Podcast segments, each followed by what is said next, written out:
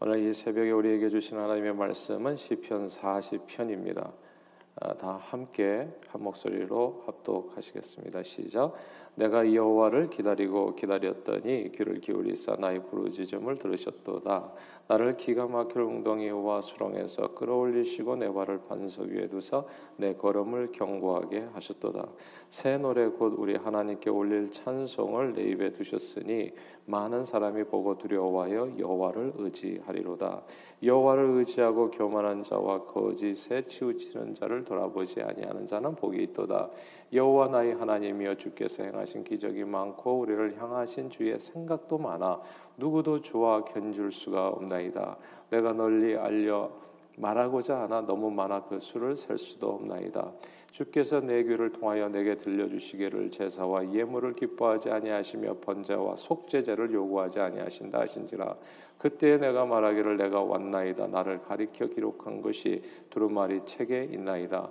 나의 하나님이여 내가 주의 뜻 행하기를 즐기오니 주의 법이 나의 심중에 있나이다 하였나이다. 내가 많은 회중 가운데에서 의의 기쁜 소식을 전하였나이다. 여호와여 내가 내 입술을 닫지 아니할 줄을 주께서 아시나이다. 내가 주의 공의를 내 심중에 숨기지 아니하고 주의 성실과 구원을 선포하였으며 내가 주의 인자와 진리를 많은 회중 가운데서 감추지 아니하였나이다. 여호와여 주의 긍휼을 내게서 거두지 마시고 주의 인자와 진리로 나를 항상 보호하소서. 수많은 재앙이 나를 둘러싸고 나의 죄악이 나를 덮침으로 우러러 볼 수도 없으며 죄가 나의 머리털보다 많음으로 내가 낙심하였음이니이다. 여호와여 은총을 베푸사 나를 구원하소서. 여호와여 속히 나를 도우소서. 내 생명을 찾아 멸하려 하는 자는 다 수치와 낭패를 당하게 하시며 나의 해를 기뻐하는 자는 다 물러가 욕을 당하게 하소서. 나를 향하여 하하하하하며 조소하는 자들이 자기 수치로 말미암아 놀라게 하소서. 주를 찾는 자는 다 주 안에서 즐거워하고 기뻐하게 하시며 주의 구원을 사랑하는 자는 항상 말하기를 여호와는 위대하시다 하게 하소서. 나는 가난하고 궁핍하오나 주께서는 나를 생각하시오니 주는 나의 도움이시요 나를 건지시는 이시라 나의 하나님이여 지체하지 마소서. 아멘. 이 시편 40편은 다윗의 시요 인도자를 따라 부르는 노래입니다. 아, 물에 빠진 사람을 어떻게 구할 수 있을까요? 가끔씩 물에 빠진 사람을 수영으로 구조해, 구조하는 사람들이 있더라고요. 그러면 이제 그게 흔한 일이 결코 아니기 때문에 화제가 돼서 뭐 신문지상에 뭐 사람 이름도 나오고 그러더라고요. 근데 이제 그런 경우는 정말 드물지요. 물에 빠진 사람을 구하려다가 안타깝게도 함께 목숨을 잃는 경우가 훨씬 많습니다. 그래서 물에 빠진 사람을 구하는 가장 좋은 방법은 이렇게 물에 같이 뛰어드는 것이 아니라 주변에 소리쳐서 사람들 다른 사람들이 도움을 구하고 수영에 자기가 아무리 자신이 있다고 하더라도 이제 장대나 혹은 튜브 등 주위의 물건들을 이용해서 이제 구조를 하는 것이 구조를 하는 것이 지혜로운 방법입니다. 이 숙달된 사람이라도 직접 수영해서 사람을 구조하는 것은 매우 위험한 일입니다. 왜냐하면 이제 물에 빠진 사람은 무엇이든지 이제 손에 잡히는 것을 막 결사적으로 끌어안으려고 하는 속성이 있기 때문이죠. 근데 살다 보면 누구나 다 이런저런 공경에 처할 때가 있어요. 근데 이제 공경, 공경에 처한 사람을 돕는 것이 쉽지 않아요. 왜 어려우냐 하면은 이게 물에 빠진 사람 도와주는 거하고 아주 비슷해요. 도우려다가 함께 그냥 끌려 들어갈 수도 있고 함께 곤란을 엄청 겪을 수 있기 때문입니다. 아, 삶이 병들고 궁핍하고 어려운 사람이 불쌍하다고 해서 함께 그 삶으로 뛰었다 들었다가는 자칫 잘못하면 정말 병에도 전염되는 거예요. 그래서 한 사람이 요번에 코로나에 한 가정에서 한 사람이 이렇게 코로나에 감염되면 가족 식구가 다 감염될 위험이 되게 높아지는 것이 그냥 어쩔 수 없거든요. 삶의 공간이 같은 거거든요. 어떻게 격리가 안 되잖아요.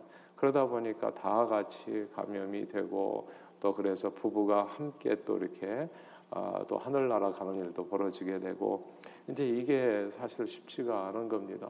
그러니까 불쌍해서 함께 하다 보면 같이 이제 영향을 받게 되고 어, 상대가 겪는 곤란이 그대로 이제 이게 전염이 돼서 연결이 되어 가지고 어, 내 삶도 상대방과 같은 처지가 될 수 있습니다. 가난하고 병들고 궁핍에 처하면요. 그래서 주변 사람들이 해줄 수 있는 게 사실 그렇게 많지가 않아요. 마치 물에 빠진 사람 구하는 것처럼 이게 쉽지가 않아요. 괜히 돕다가는 내 삶마저도 함께 이제 흔들릴 수 있고 무너질 위험이 있기 때문에 정말 안타깝죠. 그래서 서로 발만 발만 이제 동동 구르게 될 뿐 안타깝지만 나의 고통과 삶의 문제를 근본적으로 도와서 해결해 줄 사람을 찾기는 어렵습니다. 그런데요. 하나님께서는 이런 인생을 그래서 불쌍히 여기신 겁니다. 하나님께서는 이와 같은 인생을 불쌍히 여기셔서 예수 그리스도를 우리 영혼의 유일한 구원자로 이 세상에 보내 주셨습니다. 그리고 주의 이름을 부르는 자는 구원을 얻게 해 주셨어요. 죄와 저주와 사망 권세에서 온전히 자유함을 얻게 해 주셨습니다. 음, 그래서 주님밖에는 없어요. 오늘 본문의 다윗의 시편인데 다윗이 깊은 웅덩이와 수렁에 빠졌어요. 그러니까 물에 빠진 거예요, 그냥. 물에 빠졌는데 다윗을 구원해 줄 수가 없어요. 여기 같이 들어갔다가는 같이 죽어요. 예를 들어서 이런 거예요. 사울왕에게 쫓겨 다녔잖아요. 사울왕이 죽이려고 했잖아요.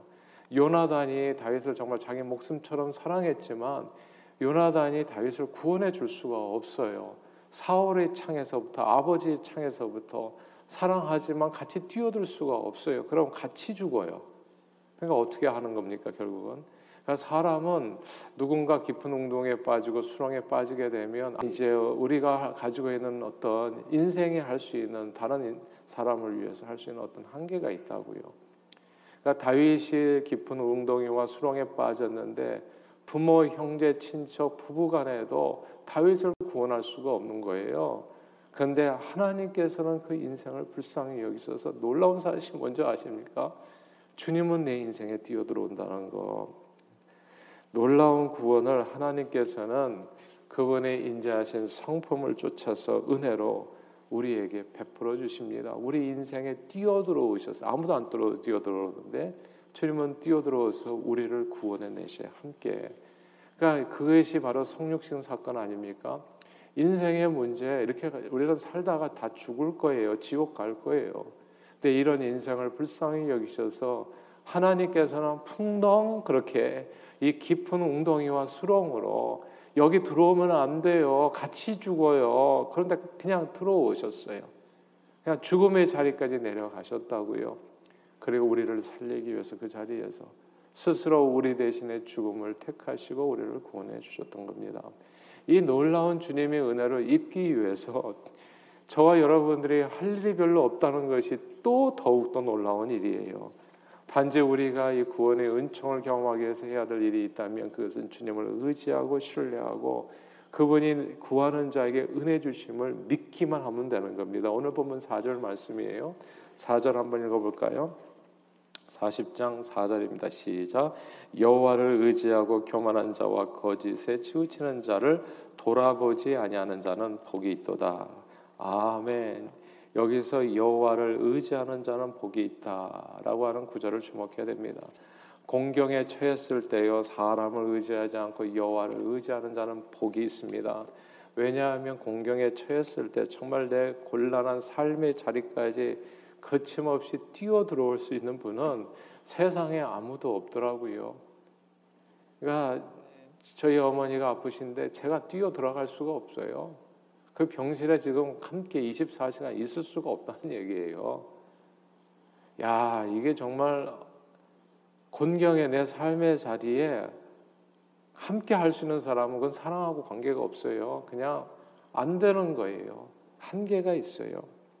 근데 놀랍게도 주님은 내 삶의 자리로 그래서 여호와를 의지하는 자는 복이 있다고요. 남편도 아내도 자식도 부모도 형제도 친구도 친척도 나를 위해 해줄 수 있는 일이 좀 있지요. 그러나 생명과 건강과 자유와 평강과 축복에 관련된 정말 중요한 일들은요. 알고 보니까 이 세상 누구도 나를 도울 수 없어요. 내가 나를 돕는 거지. 그러다 지쳐서 쓰러지면 그냥 그게 끝이에요. 내가 가난하고 궁핍하고 병들었을 때 나를 도와서 정말 일으켜 세워줄 수 있는 사람은 그 어디에도 없습니다.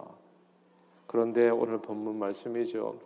우리 구원자 예수 그리스도는 아무도 해줄 수 없는 바로 그 구원 역사를 내 삶 가운데 들어오셔서 이루어 주십니다.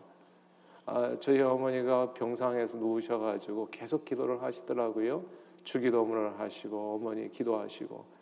그러니까 제가 보니까 그 고통 가운데서 함께 해주실 수 있는 분은 그리스도밖에 없다는 것을 제가 보게 됐어요. 저는 진짜 발만 동동 구르고 옆에 있는 의사들, 간호사들은 뭐 의료적으로 할 수 있는 최선을 다해주고, 근데 실제적으로 구원 역사는 주님밖에 없어요. 주님은 우리가 그분의 이름을 부르는 믿음의 기도를 통해서 구원 역사를 우리 삶 가운데 이루어 주십니다. 아무도 들을 수 없고 들어도 대책이 없는 내 삶의 문제를 주님은 들어주시고 해결해 주십니다. 내가 주님의 은혜를 얻기 위해서 해야 될 일은 진짜 놀랍게도 너무너무 간단하죠. 오직 주님의 은혜만을 줄이고 목마른 심정으로 갈망하고 사모하면서 그분의 구원 역사를 강구하며 기다리는 것뿐입니다. 그래서 오늘 본문 1절이에요. 이것이 다윗이 깊은 웅덩이와 수렁에 빠졌을 때 했던 일이거든요. 우리 1절 같이 한번 읽어볼까요? 시작. 내가 여호와를 기다리고 기다렸더니 귀를 기울이서 나의 부르짖음을 들으셨도다. 아멘. 여기서 기다리고 기다렸더라라는 이 구절을 주목해야 됩니다. 오직 주님만을 의지하고 그분의 은혜만을 갈망하며 그분을 찾고 또 찾으면 주님께서 이절에 나오는 것처럼 기가 막힐 웅덩이와 수렁에서 끌어올리시고 내 발을 반석 위에 내 걸음을 경곡해 세우시는 축복을 누리게 되는 겁니다. 사랑하는 여러분, 그러므로 기다리고 기다려야 합니다. 한두 번 기도하고 끝내는 것이 아니라 기다리고 기다려야 돼요. 예수님은 구하라 얻을 것이요 찾으라 찾을 것이요 문을 두드리라 열릴 것이라 말씀하셨습니다. 이 세상 그 누구도 해줄 수 없는 놀라운 하나님의 은혜 받는 길이 어쩜 이리도 간단하고 쉬운지 하나님께 감사할 뿐이에요. 주님의 구원 은총을 기다리고 기다리며 그분을 의지해서 지속적으로 강구 드리는 겁니다. 저는 예수 믿는 게 이렇게 좋은지를 저희 어머니를 보면서 또 느끼게 돼요. 마지막 순간에 주님이 없었으면 얼마나 외롭고 힘들까라는 생각이 들어요. 그러니까 아무도 내 고통에 함께 동참해 주실 수 없는데 내가 부를 수 있는 이 이름이 있잖아요. 그 가운데 예수 이름을 부를 수 있잖아요. 야, 이것이 정말 놀라운 축복이라는 것을 알게 됐어요. 예수 안 믿는 사람과 믿는 사람이 뭐가 차이가 나냐? 아, 공경에 처했을 때 차이가 나는 거구나. 예수 안 믿는 사람은 공경에 처했을 때 아무 대책이 없어요. 그냥 오로지 그냥 구렁덩이가 수렁에서 슬피 울며 일을 할 뿐이에요. 아 근데 예수 믿는 사람들은 웅덩이와 수렁이 속에서도 하나님 앞에 간구할 수 있다. 다니엘의 세 친구가 사자굴에 들어갔잖아요. 웅덩이가 깊은 수렁에 갇혔잖아요. 근데 그 가운데서도 기도할 수 있다는 거. 야곱이 바다 말아먹을 때 지팡이 하나만 들고 노숙자의 신세였잖아요. 그러나 그 가운데서도 주님 앞에 간구할 수 있었다는 거. 그리고 이 아브라함이 정말 바로에게 가가지고 모든 것을 빼앗겼을 때 아내까지 빼앗겼을 때 그러나 기도할 수 있다는 거. 야 깊은 웅덩이와 수렁에 빠져서 누가 나의 도움이 될고 탄식할 때 그때 예수 이름을 부를 수 있다는 것이 얼마나 큰 축복인가를 다시금 깊이 깊이 깨닫게 되어집니다. 주님의 이름을 부르면 아무도 물에 빠진 사람 구원할 수 없고 함부로 뛰어들지 않는데 그분은 내 가난하고 궁핍하고 사망 권세에 사로잡혀서 절망적인 인생에 그냥 거침없이 뛰어들어 오셔서 나와 함께 하시고 나를 끌고 생명의 길로 또 복된 천국의 길로 인도해 주시는 겁니다. 그러므로 오늘도 변함없이 오직 주님만을 의지하여 그분만을 기다리고 또 기다리는 저와 여러분들이 다 되시기를 바랍니다. 오늘도 함께 우리가 같이 찬양 드렸지만 이 세상의 첫날보다도 주의 집에서의 하루가 더욱더 소중하고 평안한 거예요. 저희는 사실 1년 12달 예배가 계속 이어지잖아요. 저는 예배 드리는 시간이 너무 좋고 저는 한국 그리스도인들에게 주신 하나님이 최고의 선물이 새벽 기도회라고 생각해요. 제가 세상을 다녀보니까 새벽 기도회 하는 사람은 정말 한국 사람들밖에 없어요. 혹은 한국 분들이 복음을 전한 한국 분들에게 영향을 받은 그런 그리스도인들. 예. 뭐 중국에 있든지 뭐 터키에 있든지 그러면 그곳에서는 새벽 기도가 있더라고요. 예. 나는 새벽 기도가 이렇게 좋은 하나님의 축복의 줄 주의 집에서의 하루가요. 이렇게 나와 있는 이 시간이 세상 첫날보다도 귀한 시간이에요. 아무도 내 인생에 뛰어들지 않는 시간이거든요. 세상 첫날은 내 힘으로만 살아가는 진짜 어떻게 보면 외롭고 힘든 시간들이에요. 근데 주님 앞에 있으면 야 이게 놀라운 축복이라는 것을 알게 됐어요. 이 세상의 첫날보다도 주의 집에서의 하루가 제게는 더욱 소중하고 평안합니다. 병들고 가난하고 힘들어지면 친구도 형제도 가족도 다 떠날 수밖에 없는 그 외롭고 슬픈 인생길이 결코 외롭지만도 슬프지만도 않은 까닭은 주님이 저와 여러분과 동행하시기 때문입니다. 오늘 본문 다윗의 시편이지요. 다윗의 일생 가운데서도 형제도 있었고 친척도 있었고 친구도 있었고 아내도 있었고 자식도 있었던 말입니다. 그러나 그 일생 가운데서도 수렁에 빠지니까 웅덩이에 빠지니까 물에 빠지니까 같이 뛰어들 사람이 없는 거예요. 저는 가난하고 궁핍하고 병들고 그렇게 외롭고 힘들었던 때가 적지 않았습니다. 아무도 의지할 사람도 자기 한번 의지할 때도 없었던 때가 많았습니다. 깊은 수렁에 빠져 이제는 죽었다 생각하는 순간들이 있었습니다. 그러나 그럴 때마다 주님을 기다리고 기다렸더니 언제나 주님은 저와 함께 하 셔서 깊은 웅덩이와 수렁에서 저를 건져 주셨고 그의 발을 견고케 해 주셨습니다. 반석에 세우셨어요. 저희 인생을 구원해 주셨습니다. 사랑하는 여러분. 이 다윗과 함께 하신 주님이 저와 여러분과 오늘도 함께 하시는 줄 믿습니다. 그리고 하나님의 은혜를 경험하는 방법이 오늘 간단하다고 했잖아요. 그분을 기다리고 기다리며 쉬지 말고 기도하는 것. 저는 성경에 왜 쉬지 말고 기도하라 이게 이해가 되더라고요. 그분을 의지하고 의지하고 기다리고 기다리라 이것이 쉬지 말고 기도하라는 뜻이더라고요.